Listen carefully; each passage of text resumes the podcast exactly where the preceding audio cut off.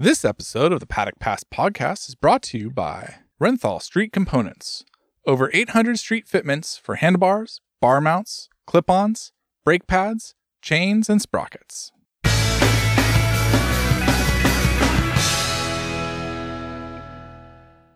Hello and welcome to the Paddock Pass podcast brought to you by Renthal Street. Check out renthal.com for sprockets, chains, handlebars, and pretty much all the important things on your motorcycle.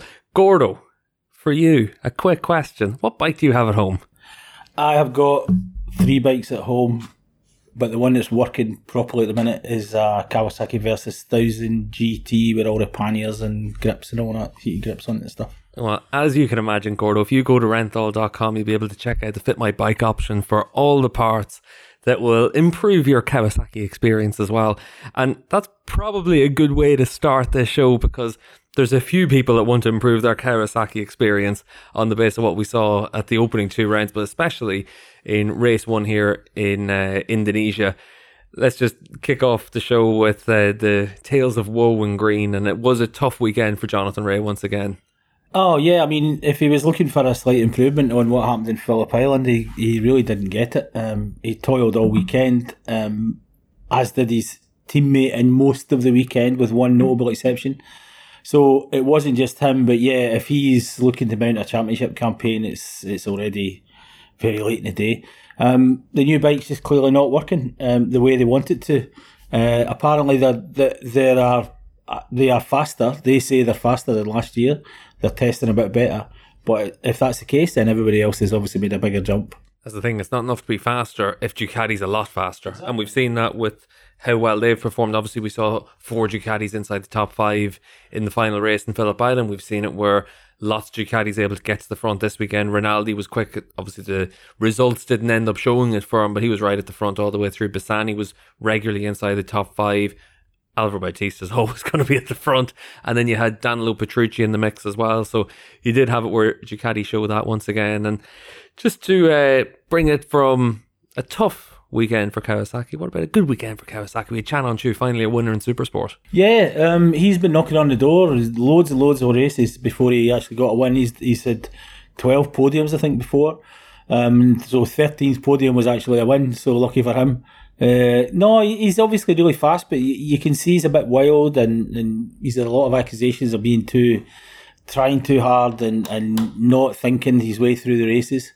Um, and you can see see why people would say that. But when he got the chance, he took the risk on Saturday, rode to the very limited conditions. Again, that training regime with with Kenan and Toprak and all the guys in a green track often in, in Turkey um, obviously paid off. And when the conditions improved in that race, he was still able to hold it together. So the bike setup was good. Uh, they've obviously got some technical advances this year that are allowed under the regulations like uh, ride by wire throttle for the first time. They've never had it before. It's quite an old tech bike, that Kawasaki.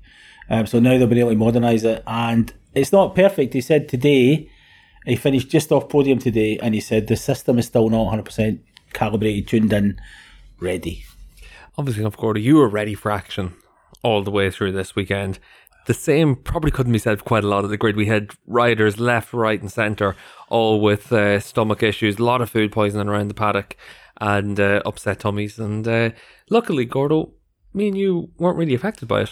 Well, I seem to have got away with it, but I've still got a, you know another day to go, um, a day and a half before I get home.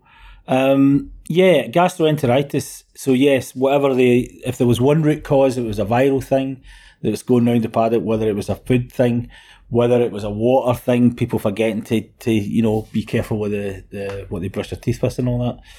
End of the day, it struck quite a few people. Um, most notably Remy Gardner, who was declared unfit because of it. Now, normally that's an injury thing or whatever. They're letting him ride ill. But he was that bad that they said, no, you can't ride, declared unfit. And then he went out today and finished seventh in the final race from the back of the grid. So, amazing. Probably ended up helping Remy, actually. He was one of the few riders able to go out there with a fresh tyre for the restart of the race. Could be that, because loads of people ran out of tyres this weekend. One of the many things we could talk about, and I don't know if we're going to get a space to fit it all in, but everybody burned through the tyre allocation because they, they savaged so many tyres on Friday and in FP3 yesterday. So lots of people scrabbling about for a tyre or a sticker or whatever, and a lot of them didn't get the chance to to use the tyres they wanted. Well, let's go with it, Gordo. We're going to go quick hits for uh, a few of the big topics through the course of the weekend. So you got a minute, Gordo, to wrap up what you. No, a minute on one on one topic. A minute on one topic. Okay, Gordo. Keep yourself God. calm there. You got a minute to explain to everyone about the track conditions that we had. Right, the track uh, is obviously not being used for motorcycle racing for a long time, um, and it, it becomes what you call green. So you get a film developing on it, you get dirt on it, you get uh, it, it's not being used, um, and you, the only way that you can actually get that off is to use motorbikes to do it. There's also a lot of sand on it because we're right next to the beach. So the need track needed cleaned, but cleaned in the sense of rubber down. So get rid of all the, the, the green stuff that's on the top, the literally film that develops on unused tarmac, um, and then rubber it in using the, the tyres, the, the slide in the tyres. If we saw last weekend in Phillip Island over the top of uh, MG Hill at, at, at, Lukey Heights, you could see every tyre mark that we made all over the weekend. Well, what we needed was that, but the trouble is it was basically 60 centimetres wide on Friday and a metre wide today. I'll tell you what, Gordo. Not only did you do that very well, you did it in less than a minute. So, for your next talking point, I'm going to give you 55 seconds. Um, let's look at uh, what we saw in the course of the Super Pole race. Why was Alex Lowes able to take part in that one after the big crash? He was allowed to do so because it was a complete restart. It wasn't a continuation of that race, so he didn't have to bring the bike back to then be able to get points if he if he somebody tapped out on track or if he had to. Um, you know, you've got to get your bike back in a certain time to be classified. But the race was null and void. The second race, the eight lap race, as it turned out, not ten, was a completely new race, and therefore he is allowed to run a different bike. Obviously, you have to get that scrutineered. He hasn't got a whole bike sitting in the back ready to go, scrutineered and ready. We- We've done away with all that.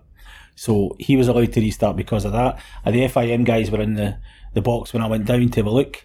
Um, and that was clarified by someone else later on in the day. Um, that that is why. And obviously, Gordo, we saw in the Super Pole race Jonathan Rea have a crash as well. And did Rea go out on a rebuilt bike or a new bike?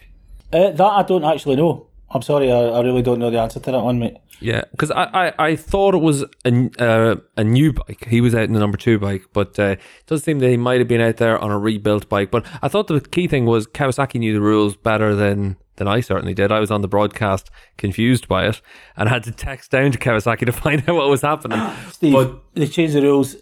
They've changed the rules so much in the last 10 years. There used to be a kind of idea, you, you would start the season with a few modifications. Every year for years, we have been changing and changing and changing the rules. And it's not just the big things like what's allowed to race and everything else. So that's the that's basically the, the issue at hand.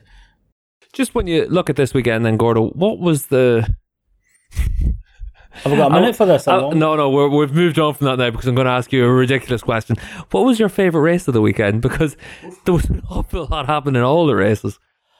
Um, uh, favourite race? Well, there was too many people falling off to have a favourite, and obviously there was, um, you know, some riders got hurt this weekend. Favourite race?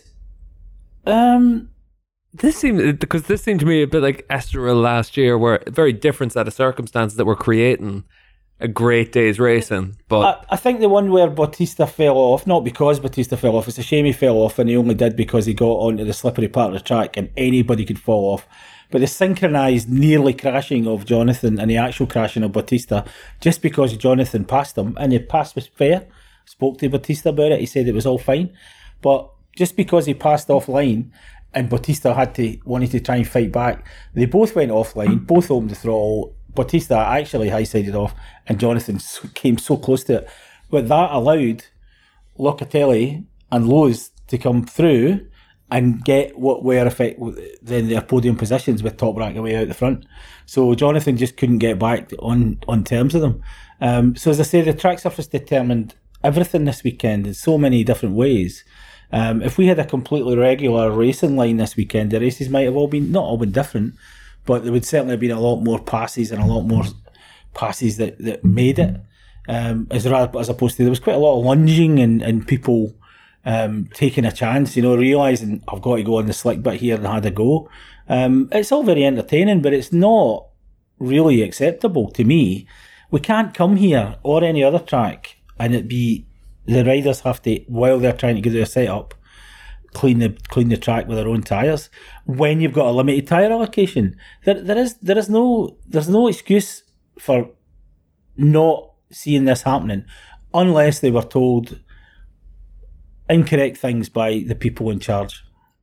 I think for me, one of the best solutions for something like this, just because we don't have Super Sport 300 here, you've got two classes for the World Championship, two classes that effectively have to be, they're the only two classes that matter. We had a support class as well. That's not what people are coming to Lombok for. So this is one of those situations on Friday in particular. If we had had an additional 45 minute session, here's a couple of free tires to be able to use for that, just to be able to get it going and you know, we finished a little bit later on the Friday, but you've got free practice one at nine o'clock in the morning or whatever it was, and then we're straight into that. You've got enough tires to be able to to go through, and then at the end of the day, you're able to have free practice three that maybe then you're able to get a little bit clearer. I, I think the the tire thing is all very valid, but the trouble is this is a long haul. We've just come back from a long haul, and the tires turned up a bit late in Australia through just because the way the world is now. So ultimately how many more tyres have they got to bring? Um, to do what? To clean the track. I think there might be a better way of doing that. Um, and as I say, even from getting the track clean to start with, on the line that the bikes are actually going to take, and then let the things rubber in. But it's, it would take an awful lot of special tyres um, that are flown or shipped long ahead of time. Um, and I'm sure that costs an absolute fortune. So there has to be a better way than that. And whether that's more support classes, whether that's having a national, making them have a national race the week before to get it all sorted out, whether it's having a special race the week before to let people come and clear a track, even if there's no spectators, just get everybody from Southeast Asia, pile them in, whatever it takes. But they, they have to do something. More tyres this weekend would have fixed it, but they didn't get them. Just when you look at this weekend, Gordon, because we're going to start now our actual chat about the uh, Indonesian round the world SBK. But when you look at it, I'm going to ask you which one you want to start with because we're going to start with positive stories. We're going to start with Honda on the podium. Good weekend for Michael van der Mark. Obviously, he finishes with a big crash in race two. But when you look at his performance in race one, a lot of positives to take from that. They had Loris Baz up in the second row of the grid, uh, two bikes in the points in the Superpole race. There's a, a lot of positives to take for them and for Honda. But who do you want to start with? Oh, Honda, I think it was uh, considering that Lecuona had another, um, you know, some some real moments here after uh, his bad experiences last year. He was absolutely freaked out on Friday, and he sat there and confessed it all to us. And he was like 18th, I think, at one time. Um, that's not his natural position on a factory Honda.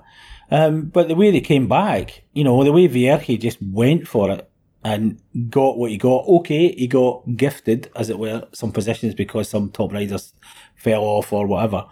But ultimately, the way he you could see him riding the bike with true commitment today and confidence in all the things it takes to, to get there. So the fact that he finished on a podium when he's the least fancied by the outside world of those two Honda riders who are already last year two rookies with no super big experience, etc., uh, says an awful lot. He says there's a lot more to come from the bike, um, but they've got to, they're still trying to find the bike in some regards. But they made changes last year, and I, I think without them saying much about it, because they never do, um, that is an indication that the bike is at least there, there and thereabouts. What they need to do is get that bike sorted by mid-season, and then have a solid second half of the season where both riders are podium and fighting for podiums, like your Locatellis and everybody else. That'll be a success. But no, it's great to see, and it's a lovely guy. You know, he's a really nice guy. You know, we'll go to Assen next. That's obviously where Lecuona had a podium last year. Honda's first podium with the the new project with bringing in the two rookies, and that was a track where they were actually genuinely pretty fast last year. So that's going to bode fairly well for them. They're going to have a lot of testing before then as well. They're going to have two days in Aragon, two days in Catalonia, and you wouldn't be too surprised if they duck up somewhere else as well. But uh, for Honda, this is a positive weekend. Lecuona out of position, like you said, but one of the big problems for him was he was one of the riders that lost his fastest lap in the Super Superpole session. Yeah. He should have outqualified his teammate, and instead yes. he ends up on the sixth yes. row of the grid. Yeah, there's a lot of that yellow flag uh, thing coming into to operation a lot for riders this weekend. I mean, a lot. Um, there was like a whole list, you know, two pages worth of lap deleted for the yellow flag, whatever. Um, which is unfortunate, and it, you know, and it, they have taken steps, some mitigations to let you have another go, etc., on a tire. But ultimately, if you get caught, you get caught. If you've not had a great qualifying session and all of a sudden you, you need to do it and there's a yellow flag, you're, you're stuffed. You're not going to get your, your the lap you want. Um, so yeah, it was all a bit artificial at times um, for Super Pole qualifying. What do you do about it? Well, nothing. And the problem now is that, every, as everybody says, even the riders are acutely aware this year. Everybody's made so many jumps over the winter, and the quality of the bikes and the riders on the grid we've talked about it already. There's going to be a rider who hasn't had the worst weekend of his life and he's going to not score points. He'll be 18th and he's not had a terrible weekend. It's just that every time you make one mistake, five people come past you. In the past, it was one or two. Now it's five. Well, that kind of leads us into a little bit of the chat in race two because we saw Andrea Locatelli up at the front.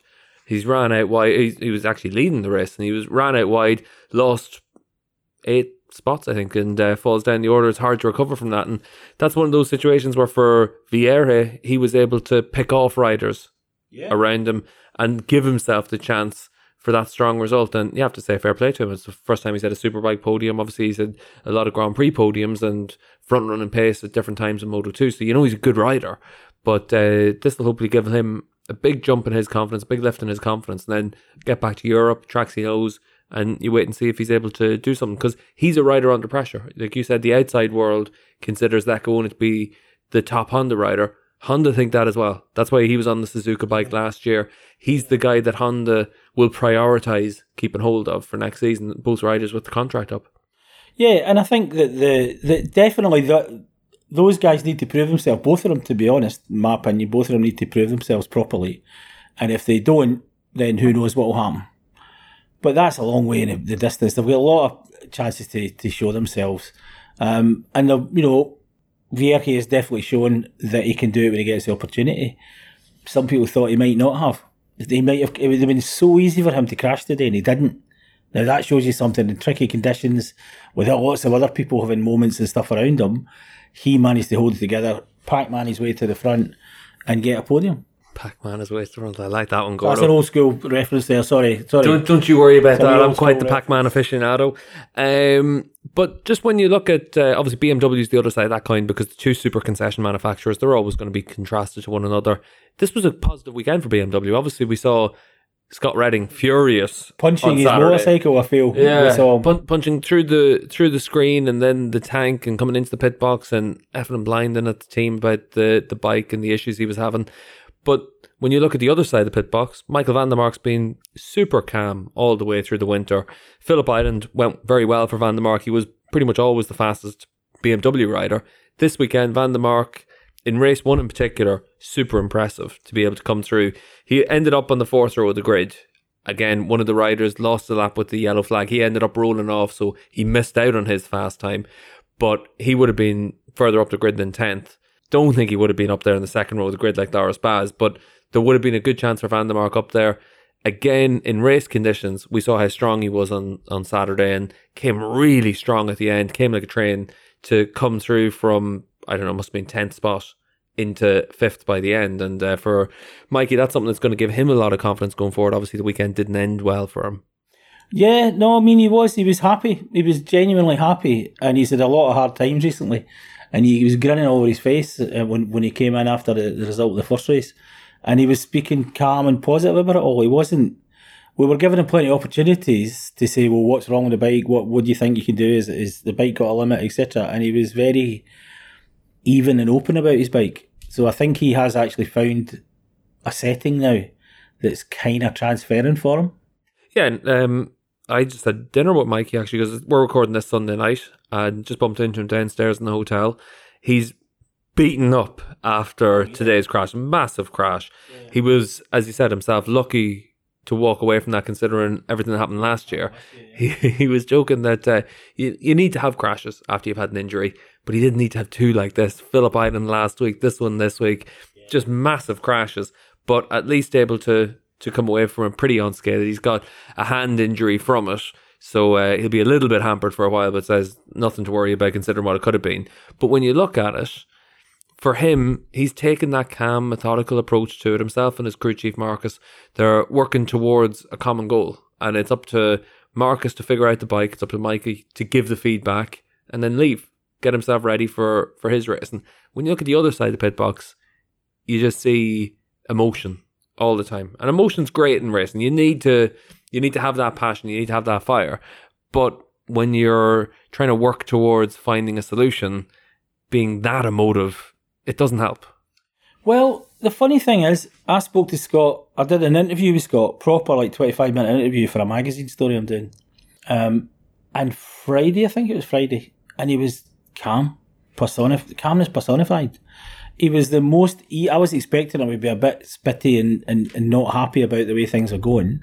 And even though we were throwing things back to going back to, because uh, obviously they're pretty tough weekend in Phillip Island as well, going back to that very first weekend he had, where last year where he was, I mean, he just thought, oh no, what have I done? This is terrible. And everybody in the team was thinking, oh no, we brought this guy to win and nothing for any of them was working. And it was all looking a bit of a disaster then through the season. He got some podiums and so on. So I was surprised that he was so angry. I'm not surprised, but he was so calm and chilled out and end and seemingly happy with life, knowing there's a big mountain to keep climbing with the bike. But obviously that changed pretty quick that mood went as soon as he started getting on track and not being able to do what he wanted to do. One of the things I found quite interesting this weekend was after everything that happened after the winter, there were rumours about you know the comments Scott's made whether or not BMW were going to be able to accept. You know, yeah. being told BMW are more interested in selling bikes than winning races. And well, fair should, enough, they, they probably should, should, be. That's where they're going to make their money. motorcycle manufacturer, but yes, I, I mean I understand why he might have made those comments, but I, I mean, you know, you can't riders. There has to be a limit what a rider can say about manufacturer, especially about the manufacturer. Talk about the bike, talk about the setup, talk about the the, the people around them, the the whatever. You know, as long as they've got a valid point to make. But yeah, that that's going to get somebody into trouble, and I think he's he's. We haven't been able to speak to him a couple of times in the start of the season whether or not it was him, whether it was BMW, whatever. But I the test I went to in Portimao, we just went allowed to speak to him, and it was like, well, what do you mean? And he's just gone. So it was good to speak to him on Friday, but it seems it's obvious that thing still, the whole project is still not quite on beam. But we're seeing those rays of light. But to me, those rays of light were podiums last year, even though they were very typical Scott Redding podiums, where it was like, just give me the bike and ride. And I think maybe sooner or later they're just going to get to that stage where he's just going to say, I don't want any changes. I'll just want my way around. I'll find a way around it. But I think it was probably easier to find a way around it on a Ducati than it wasn't than it is on a BMW. Ducati's a bike to have, especially in 2023. Yeah, and uh, today Scott was again a little bit vocal about Bautista, the domination that we've been able to see. At the end of the day, Alvaro's won five out of six races, but you know Scott's been pretty keen to stress his feelings on this on a pretty regular basis. Bautista obviously saying you were on this bike before, mate. You weren't able to do it, so yeah, yeah. stop being jealous. Effectively, um, what what did you think of the aftermath of today from from Scott? Um, I didn't get a chance to speak to him personally.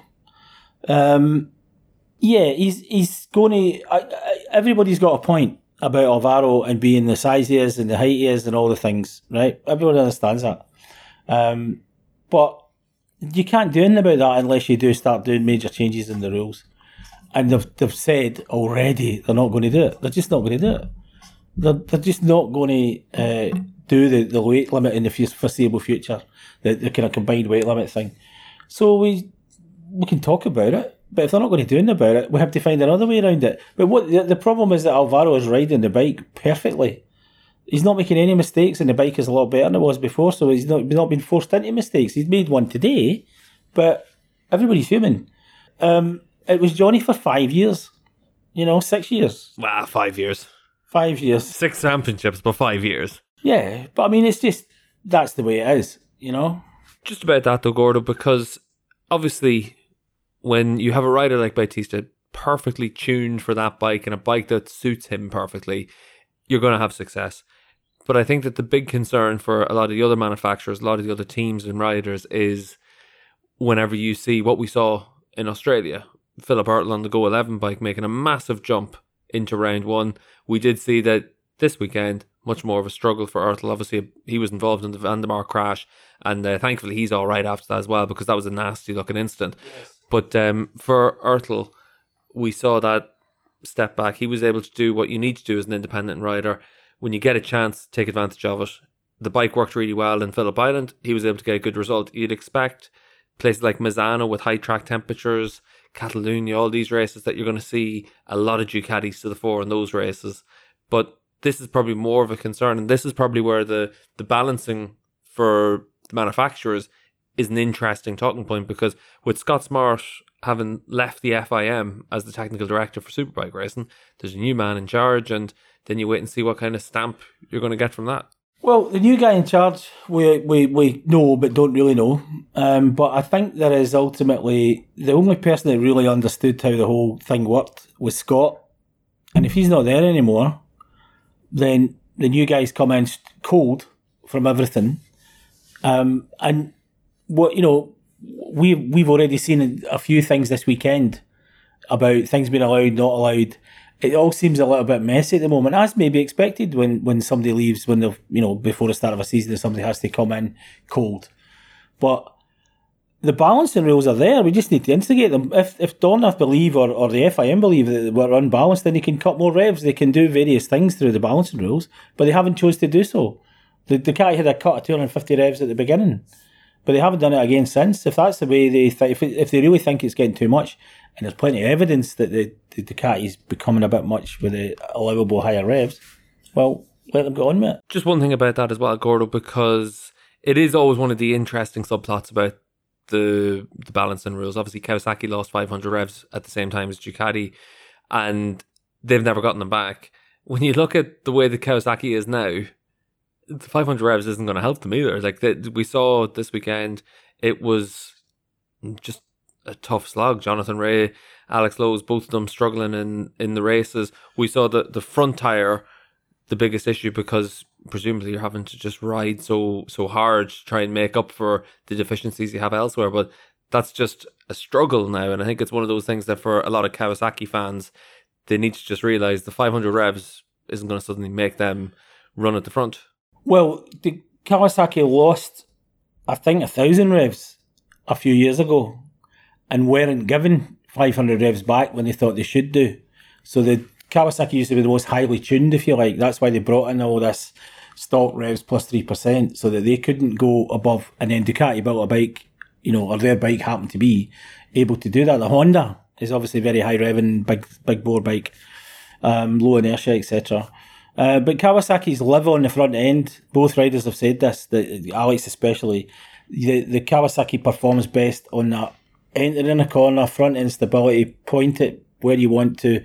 That's where they've got an advantage. Well, they've lost that advantage now. As you say, front tyre was the big deal for them this weekend. So whatever else has happened in the bike, or just a consequence of the new engine specification, which is not a million miles from what they had, but it's obviously different, that seems to be hindering their corner entry at the two rounds we've seen so far. We'll know this after six different races, the absolute reality, but that is what they say is the biggest problem front tyre wear here is very harsh, so that doubles the problem.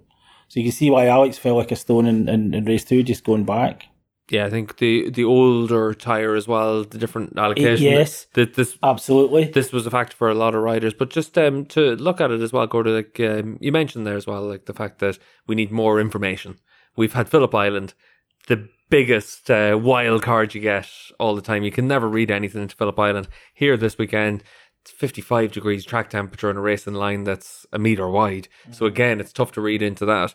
It is going to be Assen that we start to see a little bit of the true picture. This is a Jonathan Rea track. He's had so much success yes. there. We know how good Johnny is. Yes. But we have to wait and see exactly where cows stack up. But it still doesn't doesn't doesn't look, look doesn't look too promising for them at this stage. Well, Assen has got the reputation over the years as a racetrack that you don't have to have a mega engine at. You need to have enough engine to stay with the other guys. You need to be able to slipstream if you don't have as good an engine as the other guys. But ultimately, all you really need is a bike that steers sweetly, that handles well, that goes where you point it, and then you can take on Assen as a, in a completely fair fight. So that's why we've seen lots of people piling up at the front at Assen over the years. Then they drop off as tyres and, and other things come into play and set up how good you set up for all the laps. But Assen is not a horsepower track. So if the if the issues they have are related in some regard to the in, the new engine causing the, the bike to handle differently or, or react differently or just not be as fast as they hoped it to be, it shouldn't matter as much at Assen. So for Lowes as well, Assen might be a, a step change in his ability.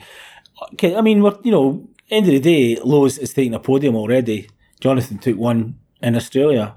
You know, it's it's a disaster by their relative performances so far. And I do use the word disaster because they've used it.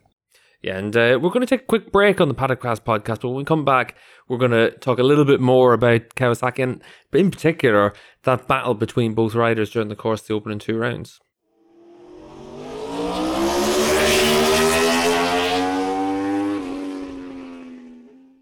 Renthal fat bars are synonymous with off road world champions. The Renthal Street Fat Bar draws from decades of experience to create the ultimate 28mm handlebar in a range of street specific bends. Whether you're looking to alter the height, width, rise, or sweep of your handlebar, Renthal Street handlebars offer a bend to suit your requirements. Use the WorksFit handlebar comparison tool at renthal.com to find the perfect bend.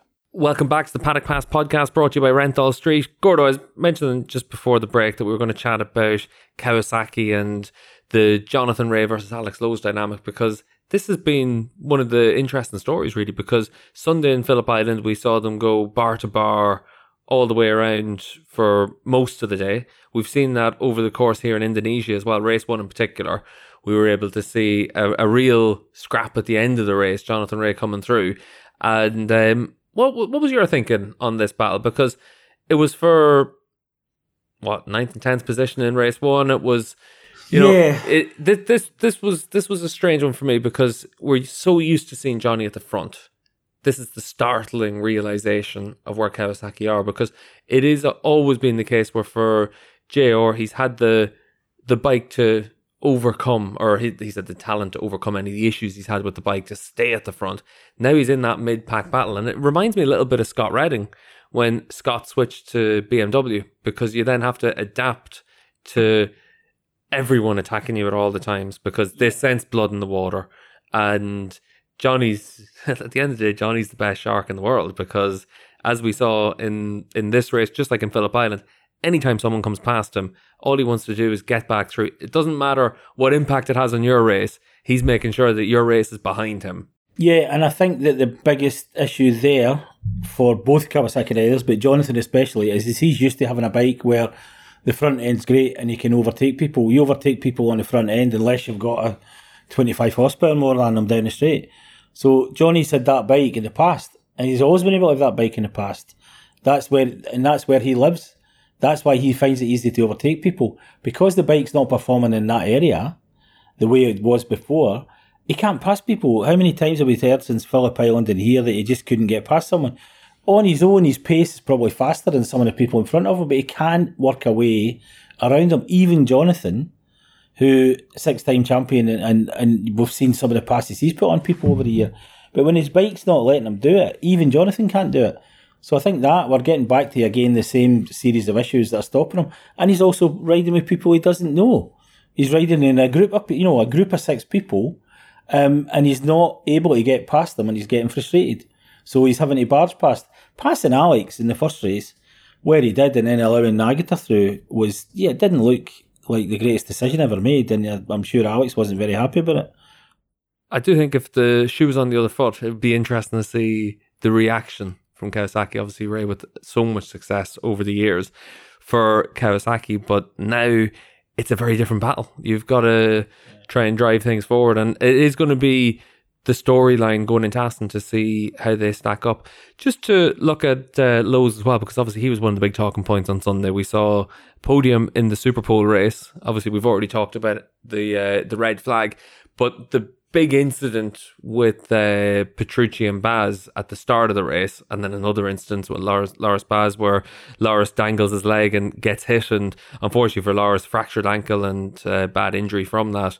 But just bad luck for that one. But going back to the first instant, there was very different opinions Oh. about uh, what had kicked off. I will say, um, no, Alex and uh, Petrucci just blamed each other. I said, you know, Petrucci get laid into Alex in the post race uh, press conference, um, and you know, just saying it's not right, etc. pretty harsh uh, words being said from both riders over the course of uh, the Super Pole race, Gordon, because we did hear from Alex Lowes in Parc Ferme saying uh, that he needed to go and talk to Petrucci and uh, see what the what his side of the story was, and uh, you could see a lot of frustration from it. And obviously, Petrucci, after the the bar fight comment about the Super Pole race in Australia, this wouldn't have done him any thoughts about uh, thinking that uh, Superbike's going to be a calm place for him to to turn up and race.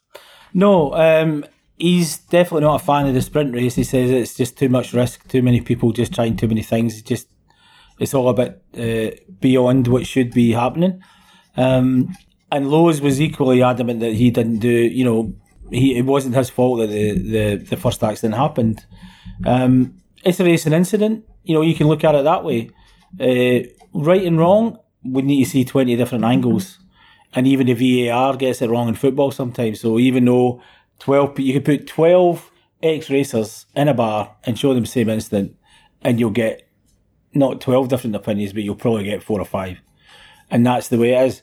You know, um, every rider thinks they're right all the time. Um, but Petrucci, yeah, I think he's, he's, he's, for a guy who is very, very, he's been a very successful racer and he's not scared, but he doesn't like, he, he, he said he was scared of Super Sport, Super Pole race. He, he's not a fan of the 10 lap race because he thinks people just take the brain out too much.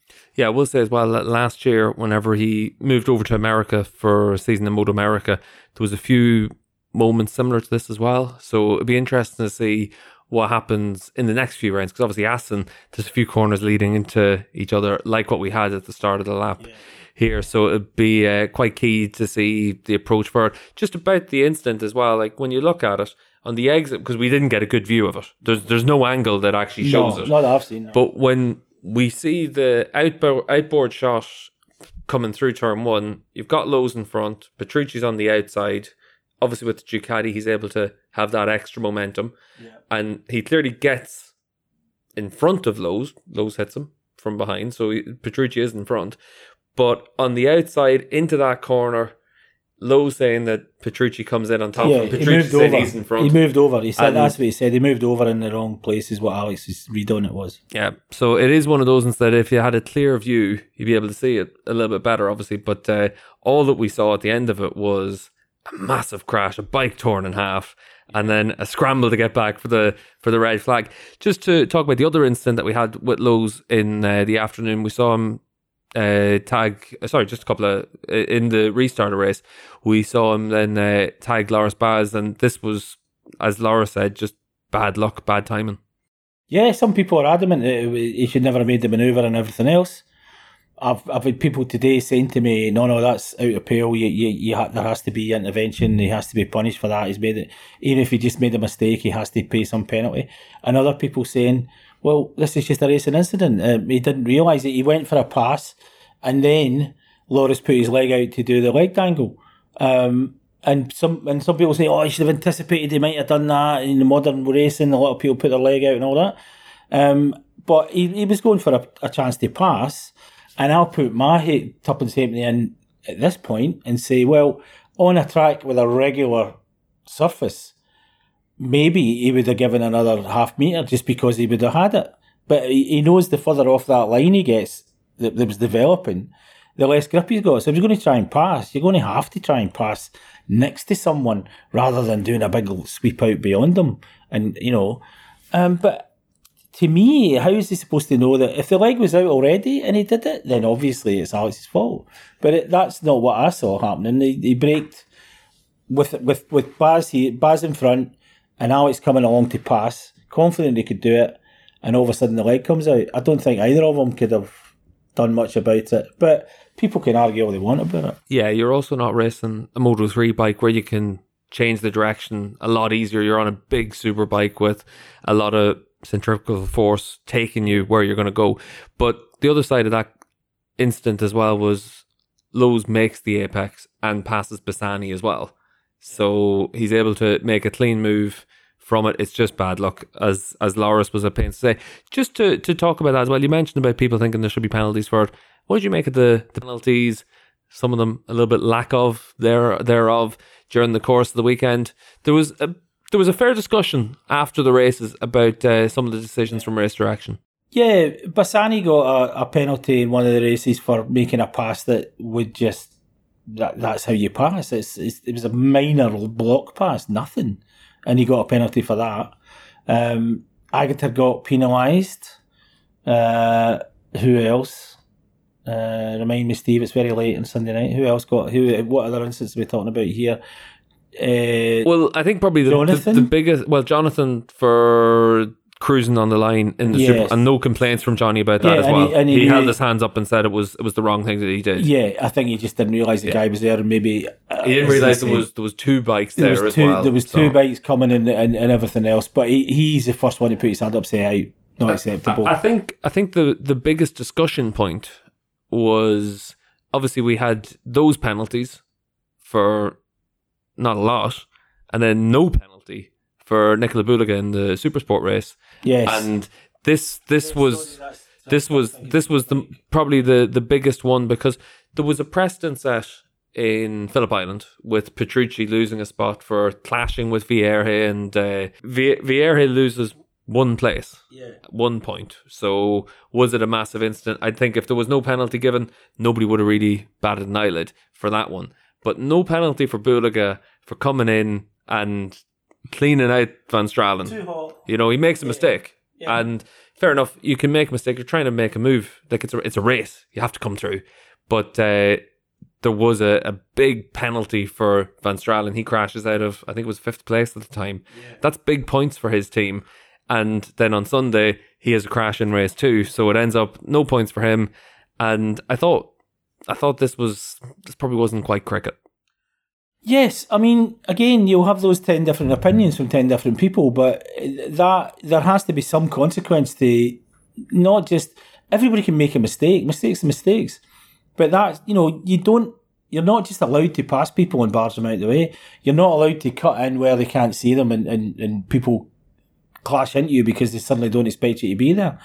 Um, that is the difficulty, and it's always going to be a judgment, but there has to be consistency.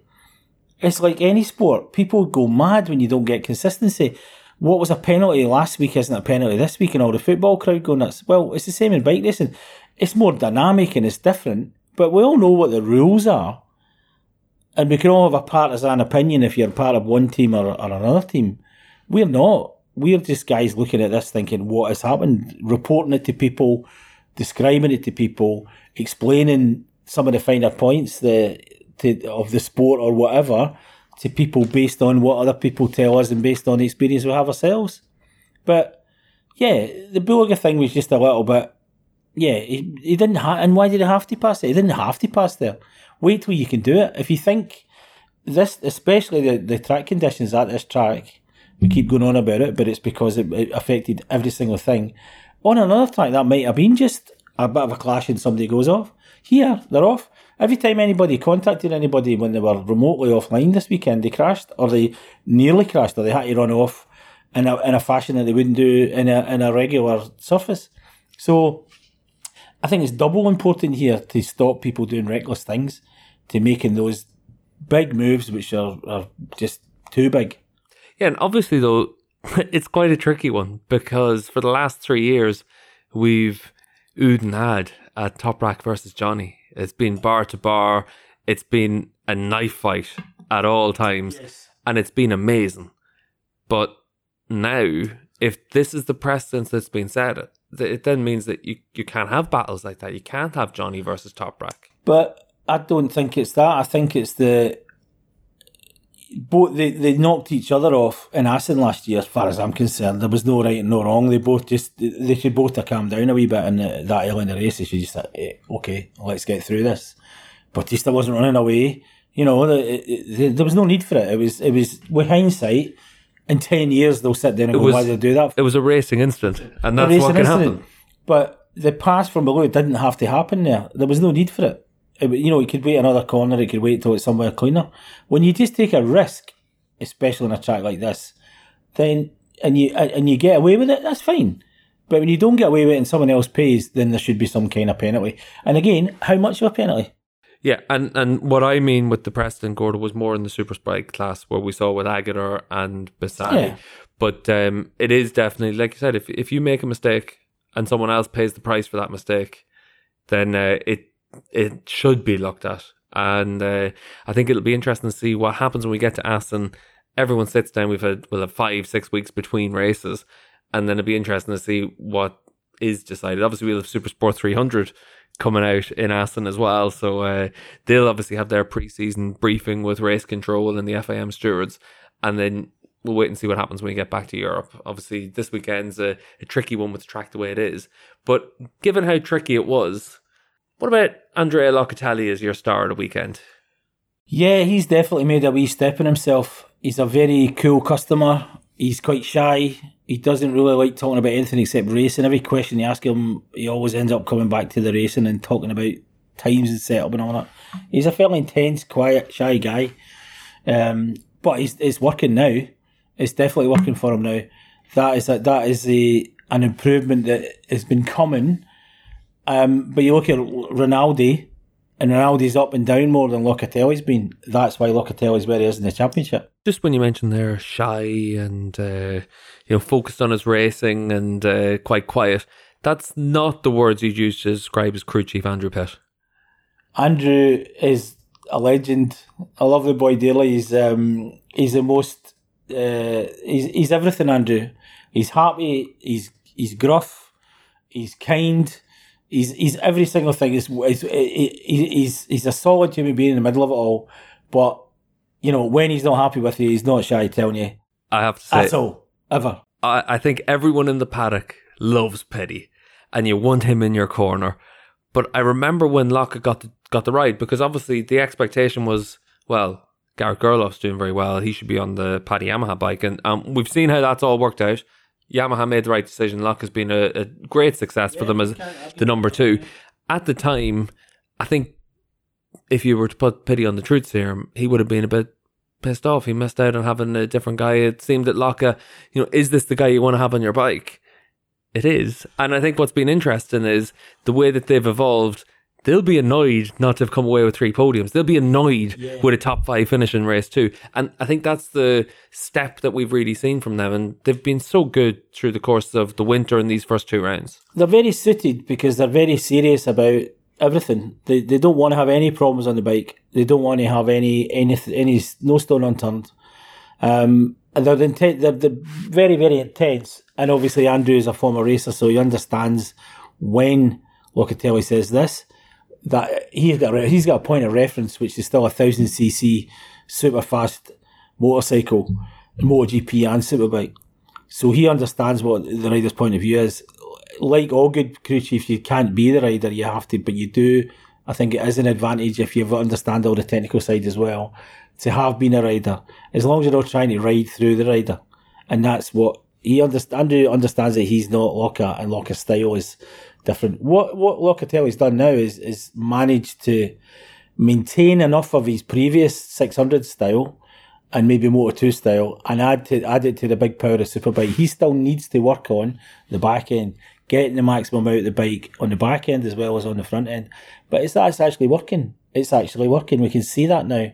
Um, and even when Top Toprak was struggling a bit at the beginning of the year, Locatelli was more solid. just when you look at Yamaha, right, you've got Pitty on one side, Phil Marron on the other as the two crew chiefs. And they're two of that very modern mold of crew chief. Let's make sure that the rider has everything they need. If you think back to, especially say the old 500 days, it really did come down to your setting sheets, your knowledge, and technically getting all your ducks in a row. Superbike's obviously been a little bit different to that, but ever since we evolved into having more and more electronics on the bike, it moved away from being the crew chief doing everything to then becoming that coordinator for the people mm-hmm. that know all those things. Mm-hmm. And when you look at Yamaha, they've got two of the best crew chiefs going. They've got Toprak, for me, still the, the best rider in the world, and and and certainly in superbike paddock in terms of the talent and what he's able to do. But now you got Locatelli able to have learned so much from Toprak, and he's close now. He just needs that final step, and I think it's one of those instead for Yamaha. I think they can't wait until he gets that last one percent, and I think that's going to come from beating Toprak in a straight up fight. And you asked the question: today to Locke, can it come in Assen? Yeah. Assen, Assen's made for a rider like him. It was his place he got his first podium. Um, it's front end enough for him to be happy. Um, he's obviously a, a smooth and front end rider by nature. Um, and he's got a fast enough factory bike to be able to do that. Yamahas are always generally sweet handling motorbikes. Um, so he should have all the tools to, to maybe take it to Toprak. Let's see what Bautista does. Let's see what Rea does.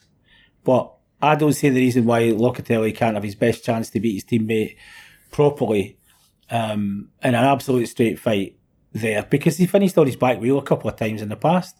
When he, and in his rookie year, I think it was his rookie year, wasn't it? When Yeah. he got that, when they both stayed on the green and they lost the first podium and then got in the second. That was his first season. So now, if we've seen this degree of improvement from him, which isn't a thousand percent, but it's enough for him to be suddenly sticking his shoulders above Rinaldi and Lowes and all the rest of the guys that are vying for that first of the big three. But he's actually separating the big three. Yeah, and just uh, when you move on from Yamaha, you mentioned Rinaldi, and uh, it is the comparison that's always going to be made because Locke is doing such a solid job right now, and, we've seen that over the course of the last two years. It's been solid, not spectacular from Locke, but he's always achieved what he has to do, and he's finished what fourth and fifth in the World Championship the last two years, so he's he's not done a lot wrong. And um, Rinaldi, on the other hand, has unfortunately. And this weekend we saw a big mistake from Michael. There's so much potential there. Yeah. The high marks are so good from Rinaldi. Yeah. But when you look at it already this season, we had the disaster in the rain in Phillip and That's obviously you rule that out. There's nothing nothing that you can read into that. But this weekend in Mandalika we saw a rider that was so fast all the way through the weekend. And he ends up coming away no podiums, a crash on Saturday's opening race of the weekend where he was lucky not to take out his team. We did see him. He took avoiding action from Bautista Yeah. to make sure he didn't hit his teammate. He ended up clipping the rear of uh, Bassani and then having a big crash or a heavy crash on his head. And then we saw over the course of the weekend, I think it was three crashes from him, maybe four crashes. I think it was three crashes, one in free practice, one in race one, and then one in the, the warm up session as well. But then in the rest of the races, the potential didn't really end up being shown. And, you know, it was unfortunate for Michael because there's a lot of circumstances go into that. The the problem is that Michael has definitely improved this year. His psychology, his mental toughness, all those things. But suddenly something went a bit awry here. I'm not counting that weight race. That was a set up thing and attack. There was something no doubt. When you're two and a half seconds off. seconds away from the- the win. I mean, there's something drastically wrong there. He's not, and he's a good wet weather rider, so something wrong there. But we have heard Michael say in the past, "Oh, I need to eradicate these mistakes. Is that's the next step and everything else." So he's changed so much. Everybody I know that knows him, and there's a lot of people know him better than me, saying, "Oh no, he's a different Michael this year." Everything else. To me, it's how he bounces back from this weekend because we thought he'd had his bad race in that first one in Australia. It's not what happened here. Obviously, knocks your confidence when you do it, but he's he's he's fast. It's how he tests and gets better and understands what happened to fix. If he can't do that, he's not going to make it.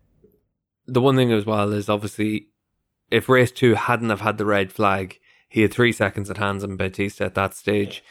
He was riding really well, looking comfortable. He might well have been able to pick up that race win. Certainly would have been in a position to get the podium. And then we look at his weekend very differently. That's the knife edge Yeah. that you have at this That this all- stage of the that season. they're all running on. And again, he got passed by two or three people when he ran on he ran wide.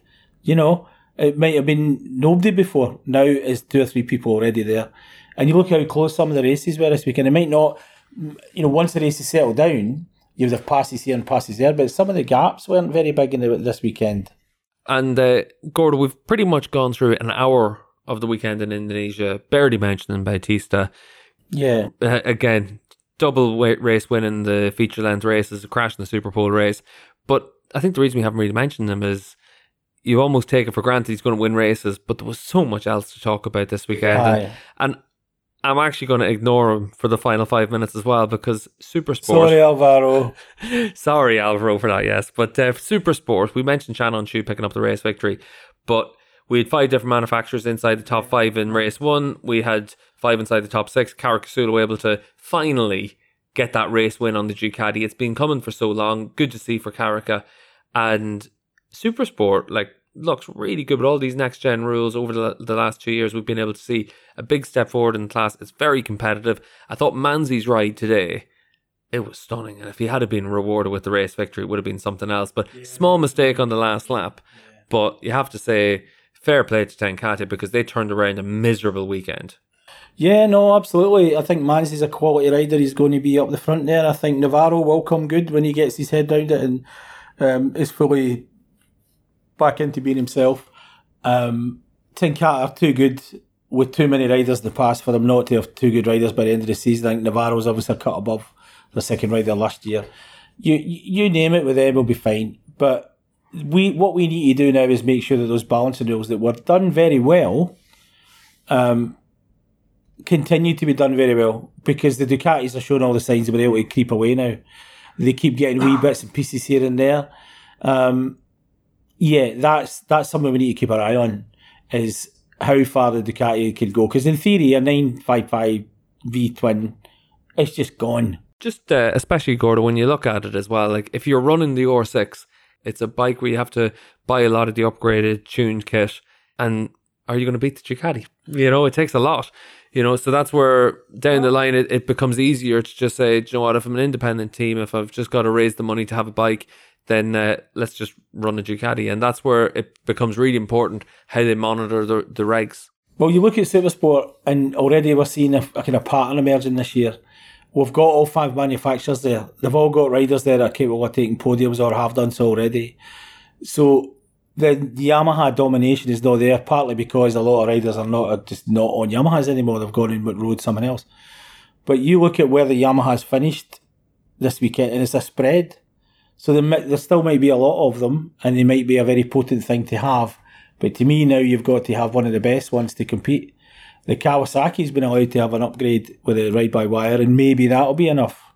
But there is one factory Kawasaki this year, but it's other than Öncü having a mega problem and uh, the, the, the silly problem the wet first race in Australia, he's been on it out fighting for podiums and so on, and won his first race this weekend. That that always we'll now see if he's one of those guys that once he wins his first one, he's gone. Obviously today, the the bike does not that Kawasaki doesn't like the heat, just like the superbike. It really doesn't like it. And that's why Öncü again looked like he was going to win the second race today. And I thought, okay, here we go again. But he didn't because other people had, and he said it wasn't tire drop. It wasn't anything else. Said in the hot conditions, the other bikes ultimately worked better. So he just couldn't keep the pace, and they had better pace. And this, this was one of the things we saw. Whenever the pack caught him up, he was still doing a 36-0. He was still doing fast lap times. Yeah, yeah. But it's they were just faster. They had that little step on wee him. bit, wee bit better over the full race distance in the very hot conditions. That's it. Obviously, Gordon, next time up, it is Assen. And uh, always fun to get to get to and, and, and, and I'm gonna say it just to annoy Adam Wheeler. Always fun to get to the cathedral. Always uh, for superbikes, a big crowd as well. They've been able to see Michael van der Mark back on form this season, fully fit. We're going to have a, a decent crowd at that round, and it's always a good atmosphere and a round that you look forward to. Oh, is one of those places that even in the wet is magnificent. You know, especially in the wet. It's it's an astonishing place. Um, it's the Dutch are so. There's two type of Dutch people: really straight people and slightly less than uh, different alternative lifestyles. Let's say, Hall. You know that that track is the middle of farming country, whatever. It's northern Holland. It's not not Amsterdam. It's not whatever. What uh, David Emmett would to... like to say it's not Rotterdam. That's his favourite place in yeah. Holland. He says so. But it's just astonishing. It's an amazing place. How many tracks that have got that degree of old Blazerati running them, which they do, and committees and uh, all sorts of different interests. It's a weirdly uniquely owned and, and run place, Assen. Those people never change the racetrack. They never bow to safety concerns they do in theirs. Assen and the way maybe it's because the Dutch are such good traders and so pragmatic, whatever. How many I've been? I've probably been at five different Assens. There's probably been ten different Assens over the years with the old road course and everything else. They are not scared to change and hack about with one of the greatest racetracks ever, and they've still managed to keep enough of it that everybody can't wait to get there because it's unique. I Amazing, I love, really. What a trick they've pulled off over these last 20 years. I love that about Assen because the new track compared to the old one, it's, No, it's, it's- it doesn't compare. It doesn't compare, But but it's still brilliant. It's still fantastic, Weird, and we end up it? with great racing. If you, but, you know, you look at as long as as long as you keep the GT chicane, you're always going to be all right, aren't you, Assen? Yeah, think because there's always there's always something happening. Everybody's watching it. It's a brilliant. It's a it's a brilliant place to watch motorbike racing. Unfortunately, the, the rain and the wind, and you never know quite what you're going to get. But sometimes you just say that's the making of a weekend. But there's no greater tifosi in the world than the Dutch fans. They just go about it in a quieter, different, more Northern European way. But those people live, breathe, and eat motorbikes. They love it. We're going to have uh, David Emmett on site actually for World SBK Are we in ready for Assen that? as well. We're- ready for that? Well, do you know what? I'm ready for it in a lot of ways, but I'm not ready for Dave telling me how the correct pronun- pronunciation of the Veenslang is Oh, yeah. such and such whenever you're on air Oh, yeah, for commentary. well, there might be some pedantry. Pedantry alert. There Yeah. might be pedantry. But uh, it's going to be good to have David there. Obviously, we'll be we'll be there as well, Gordo, and uh, we've got a bit of a gap, bit of a holiday. But uh, well, I say a holiday. Gordon Ritchie doesn't take a holiday. You're going to be working all the way through. Uh, I'll be busy enough. Yeah, that's fine. I'm happy enough to be busy. Uh, when you get too busy, it stops being quite as much fun. But no, no, it's not great for the championship to have a six week break. I think it's it's probably good for the people that work there because there's been a pretty intense start. I have to say, I've never seen the paddock so keen to get back to Europe from these opening couple of rounds. And the reason for that is there's been no let off for everyone because all the way through the winter, we finished in Australia so late that it meant that most teams got a week off of Christmas and that started was in it. our normal early. So for a lot of the teams and people putting things together and new riders trying to get used to things, it's been a very eh, tough winter. I mean, it's when when MotoGP is running twenty odd rounds and now running sprint races as well, it's difficult to moan about the, any kind of schedule in World Superbike. I mean, you need to be realistic about it all.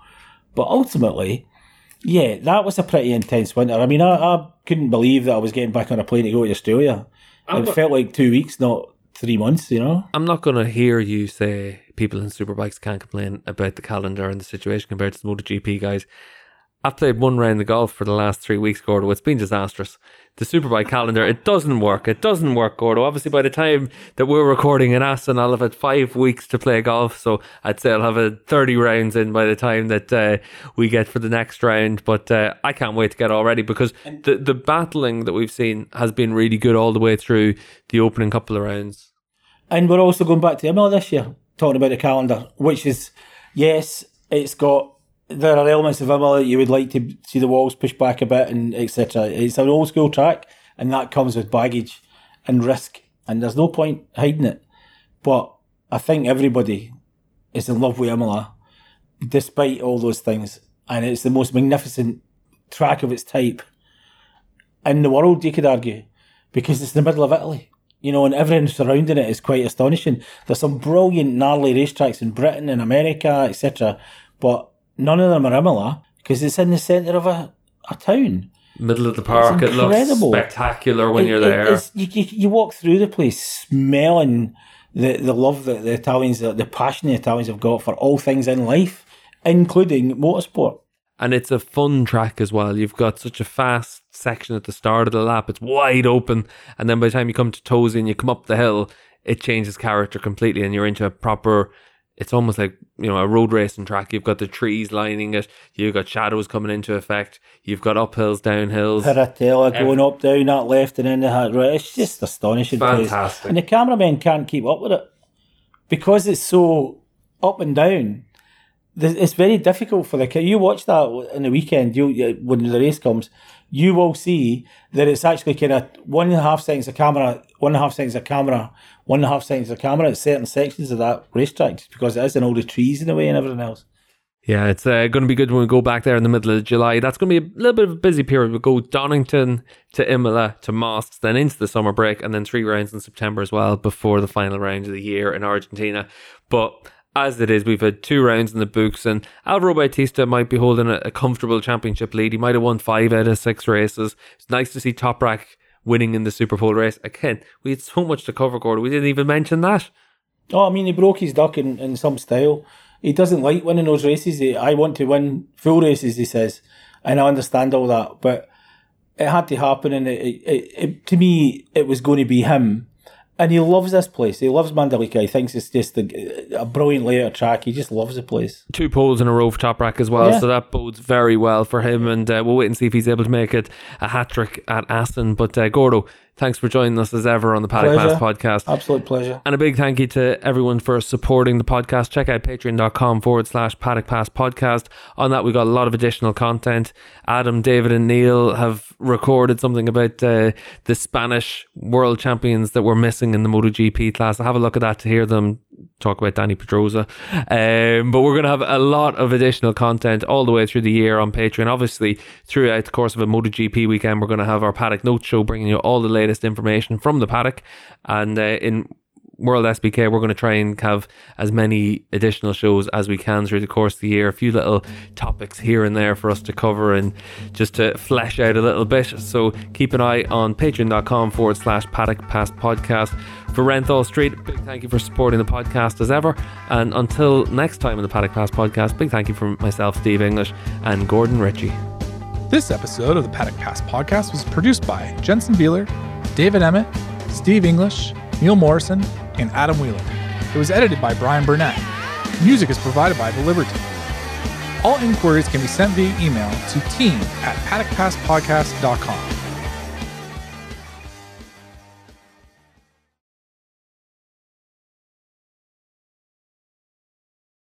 All right, JB, we're in the hotel, so hopefully the aircon's not too bad for you again. It is a fair bit away, so it should be okay. We're going to clap in three, two, one.